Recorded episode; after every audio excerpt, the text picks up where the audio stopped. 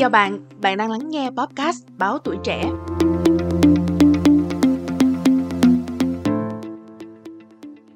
Như các bạn cũng biết, một công việc dễ kiếm tiền, yêu cầu thấp không chỉ những cô gái trẻ thích nổi tiếng mà ngay cả những phụ nữ, bà mẹ trẻ có nhu cầu kiếm tiền đều có thể trở thành một streamer.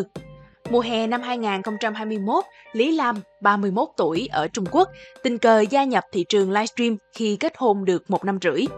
Cô bật livestream của ứng dụng Douyin, nhìn vào ống kính phàn nàn mấy câu.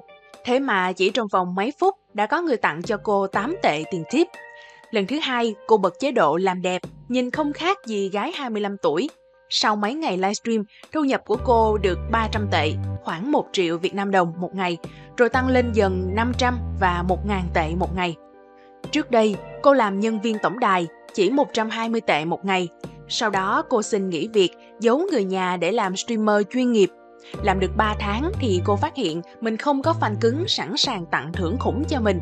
Từ đó cô bắt đầu rơi vào trạng thái lo âu, bất an và cô đơn. May mắn là cô đã kịp dừng lại, nếu không sẽ lại như những streamer khác tìm đủ cách để giữ chân fan cứng. Vậy tại sao các tài khoản livestream lại dễ dàng chi tiền khủng để tặng thưởng cho thần tượng?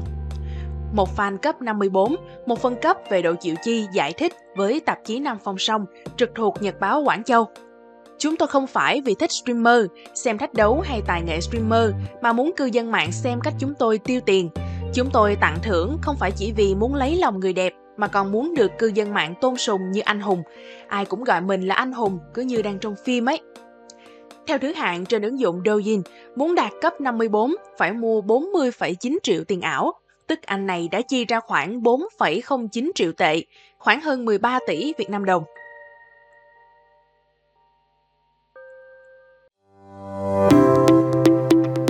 Cảm ơn bạn đã lắng nghe podcast Báo Tuổi Trẻ. Đừng quên theo dõi để tiếp tục đồng hành trong những tập phát sóng lần sau. Xin chào tạm biệt và hẹn gặp lại.